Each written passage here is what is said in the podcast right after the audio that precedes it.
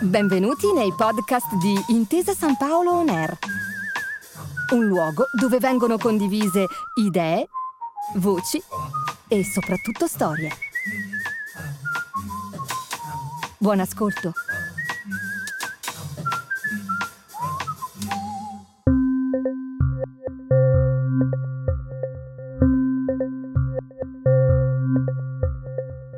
(561.467 abitanti, 0 gradi di separazione dal mare, perché è proprio grazie ai segreti della navigazione che la città è diventata nei secoli un simbolo di prosperità e potenza. Una città che è anche capoluogo di provincia e capoluogo di regione.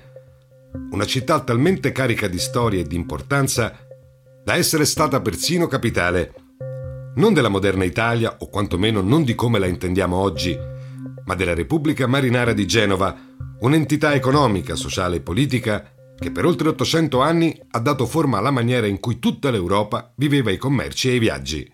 Il golfo, il pesto alla genovese, la focaccia nel cappuccino, De André, il libero comune e l'enorme porto, l'acquario, l'impero napoleonico e la rivoluzione francese, l'olio, la croce di San Giorgio, la cattedrale di San Lorenzo, il cimitero monumentale, i Caruggi e la Lanterna, i forti militari e Cristoforo Colombo, l'aperitivo, i blue jean, il lotto e ovviamente la Sampdoria. Il nostro viaggio alla scoperta delle province del calcio italiano oggi ci porta a Genova per parlare della Sampdoria scudettata del 1991, una pagina di gloria calcistica che è rimasta come una canzone di Fabrizio De André dentro al cuore e alla mente di chi chiunque l'abbia vissuta. Questa è la seconda stagione di Tutto il calcio provincia per provincia, il nuovo appuntamento con il racconto calcistico della nostra memoria sportiva. Un mosaico dove pezzo dopo pezzo andremo a ricostruire la geografia pallonara d'Italia, alla riscoperta delle nostre unicità locali. Tutto il mondo è paese e allora tutto il nostro di paese diventa provincia. Per sottolineare ancora una volta il senso di appartenenza unico che solo alle nostre latitudini, grazie al calcio, alla cultura e alla gastronomia, diventa anche un lascito culturale. Una stagione inedita, nuova, nella quale andare a ricercare le storie nella storia, i piccoli grandi dettagli che hanno reso eterna una stagione speciale. Da nord a sud, dal mare alla campagna, dalle Alpi alle isole, tra le centinaia di modi in cui è possibile raccontare l'Italia, abbiamo scelto questo. Fatto di pallone, fatto di passione e fatto di ricordi. I genovesi non ci girano di certo intorno, sanno quello che hanno fatto e te lo fanno notare sempre, con una bella dose di ironia ovviamente, ma anche con l'orgoglio di chi è cosciente del valore della propria storia. Era genovese per esempio il buon Cristoforo Colombo, che per quanto convinto di essere in viaggio in direzione delle Indie, fece a tutti un grande piacere scoprendo invece la rotta per l'America. Furono sempre i genovesi, o almeno così dicono loro, a portare nel bel paese l'usanza dell'aperitivo, i blue jeans e l'idea del gioco dell'otto. C'è tanta carne al fuoco, insomma, e in fin dei conti nemmeno stupisce, perché se c'è una cosa che di certo non è mai mancata ai suoi abitanti è la voglia di esplorare. Vivere sul mare è bello, ma vivere su un porto è una rivoluzione culturale in continuo movimento, ed è proprio con questo furore dentro che la città ha vissuto lungo tutto il corso della sua storia. Genova fu indipendente e libera a partire dal 1099, quando il comune si rese repubblica autonoma, separandosi dal Sacro Romano Impero, e fino al 1815, quando, in un secolo di tumulti conseguenti alla Rivoluzione francese e precedente ai moti d'Italia, venne sciolto l'antico statuto, annettendo la città al Regno di Sardegna, che di lì a poco avrebbe giocato un ruolo da gigante nell'unificazione del nostro paese. Quasi 800 anni di libertà, di commercio, di guerre per il predominio economico e di avventure che hanno scolpito la forma dell'Europa e che hanno trasformato l'animo dei genovesi rendendoli aperti di mente, generosi di cuore e fantasiosi di spirito. 800 anni che hanno sviluppato la città intorno al porto, il vero epicentro della vita e dei commerci, luogo di scambi e di scoperte, in cui nessuno è mai davvero uno straniero, ed è attraverso il mare che sulla riviera ligure sono arrivate tutte le novità della storia.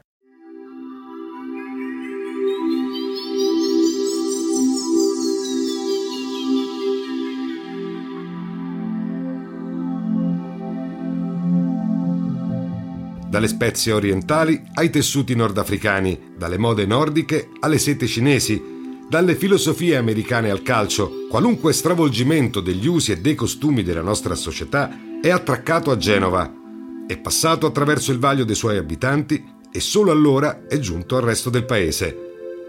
Una storicità antica, il cui peso della conoscenza si riflette in un'architettura carica di racconti e di evocazioni. Passeggiare per il centro è un continuo infilarsi in viuzze ristrette, qui chiamate caruggi, che come passaggi secreti, arzigogolati e sinistri, sembrano collegare tra loro parti distanti della città, tanto nello spazio quanto nella storia. Amare Genova è facile per davvero, e nulla lo rende più dolce dell'aria densa di ricordi e di sale marino che sembra sempre ricoprire la città, come una cappa, come una nebbia trasparente, che dall'alto la protegge e la rende impermeabile allo scorrere del tempo.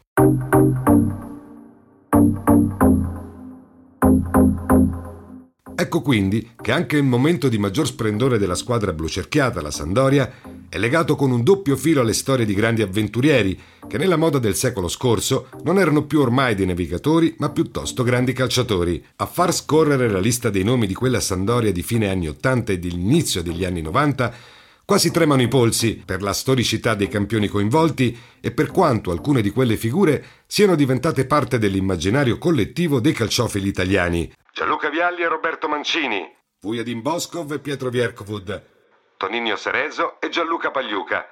Tutti campioni assoluti che con la maglia blucerchiata, che tra l'altro risulta sempre essere tra le più apprezzate in assoluto dagli stilisti in campo internazionale, hanno avverato un sogno, prima ancora di aver realizzato un'impresa sportiva. Già, perché all'epoca contava molto di più il nome scritto davanti alla maglietta dei giocatori, piuttosto che quello scritto dietro, sopra il numero, e le squadre vincenti venivano costruite in anni e anni di investimenti, crescita e lavoro. Si scoprivano giovani talenti e si investiva su di loro, accettando con sportività i momenti no, che sempre arrivano con l'inesperienza, nella speranza di allestire, stagione dopo stagione, un gruppo capace di diventare un tutt'uno con la città e con la tifoseria. È quello che una volta, semplificando, avremmo chiamato il senso di appartenenza.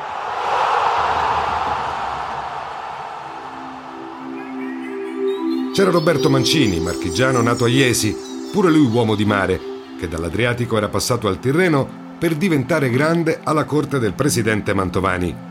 Un talento cristallino, purissimo, il classico 10 all'italiana, tutto fantasia e colpi di genio, che sarebbe rimasto in Liguria dal 1982 al 1997, senza mai cedere per 15 anni alle sirene del mercato. Roberto, attuale CT degli Azzurri, divenne un figlio adottivo di quel porto di mare, che tanto bene lo aveva saputo accogliere. C'era Gianluca Vialli, nato a Cremona nella squadra della città, la Cremonese, esploso segnando grappoli di gol in Serie B.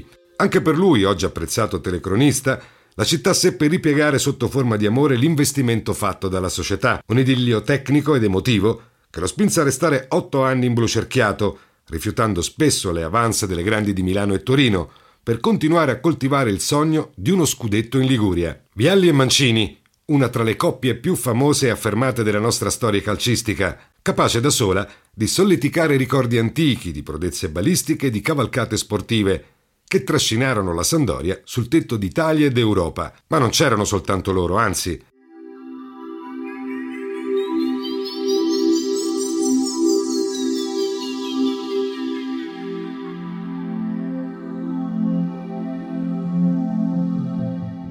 C'era il giovanissimo Gianluca Pagliuca, portierone di indimenticabili versioni della nostra nazionale, che proprio a Genova fece il suo esordio nel calcio dei grandi.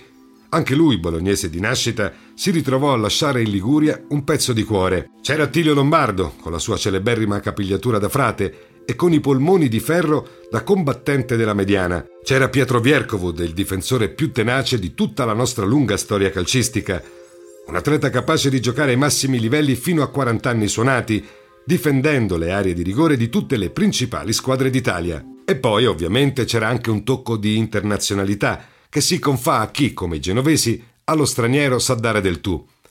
A guidare la pattuglia di oriundi c'erano l'ucraino Oleski Mikhailichenko, che era nato a Kiev ma che fino al 1991 era da considerarsi a tutti gli effetti di nazionalità sovietica, esempio vivente del calcio russo organizzato e preciso, Oleksi era capace di occupare tutte le posizioni dal centrocampo in su, rendendosi sempre utile per i propri allenatori. Nel cuore della mediana c'era poi Toninho Cerezo, brasiliano atipico che faceva della fatica la sua cifra stilistica e che non poteva certo dirsi affascinante nel tocco e nelle movenze come gli altri suoi connazionali arrivati a bussare alle porte d'Italia. Scaricato troppo in fretta dalla Roma, a Genova trovò equilibrio, pazienza e uno stadio, il Ferraris, costruito con le tribune a picco sopra il campo, come usa in Inghilterra, pronto ad esplodere di passione per il suo furore in campo.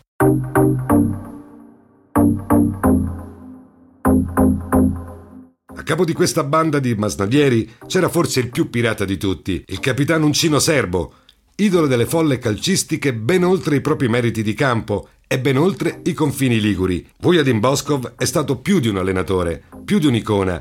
È stato un filosofo contemporaneo, capace di utilizzare l'ironia e il sarcasmo come detonatore delle tensioni, tanto quelle interne quanto quelle esterne. Questo suo modo di vivere il calcio, che riusciva sempre a riempire i titoli dei giornali e allo stesso tempo a ricondurre tutto alla normalità di una risata, ricorda a volte, per il suo tagliente umorismo e tremendissimo realismo, l'approccio che avrebbe fatto di José Mourinho, 20 anni dopo, un comunicatore coi fiocchi. Resteranno celebri decine di frasi del buon Boskov, che poi sono diventate aforismi e che oggi sono veri e propri pezzi di cultura calcistica che riecheggiano in ogni telecronaca, articolo o racconto.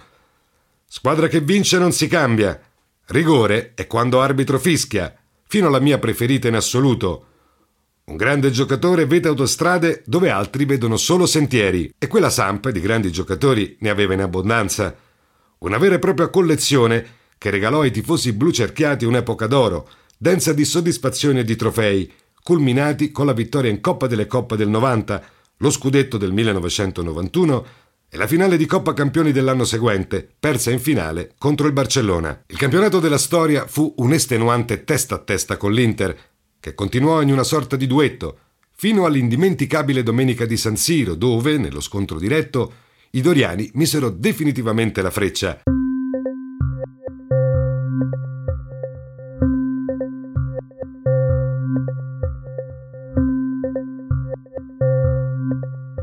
Fu un rotondo 0-2, con reti di Dossena e Vialli, e con Pagliuca, che con la maglia dell'Inter poi avrebbe fatto cose turche, che parò un rigore all'infallibile Matthäus, il panzer tedesco, simbolo dello strapotere nordico. Soltanto la penultima giornata, dopo aver distrutto il malcapitato Lecce, poté avere inizio la festa, che vide un insospettabile Toninho Cerezo, sempre compassato e di carattere mite, capofila dei festeggiamenti, perché forse anche lui, come gli altri viandanti di quella squadra, aveva finalmente trovato nel porto di Genova un luogo da chiamare casa per sempre. In fondo, come diceva De André, che a Genova è nato e cresciuto, Genova è anche gli amici che da lontano ti vedono crescere e invecchiare. Per esempio i pescatori, che hanno la faccia solcata da rughe che sembrano sorrisi, e qualsiasi cosa tu gli confidi, l'hanno già saputa dal mare. Questo è tutto il calcio provincia per provincia, il nostro viaggio calcistico per le strade d'Italia. Nessuna autostrada e niente pedaggi, solo ed esclusivamente strade provinciali. Alla prossima! Grazie per aver ascoltato i podcast di Intesa Sanpaolo On Air.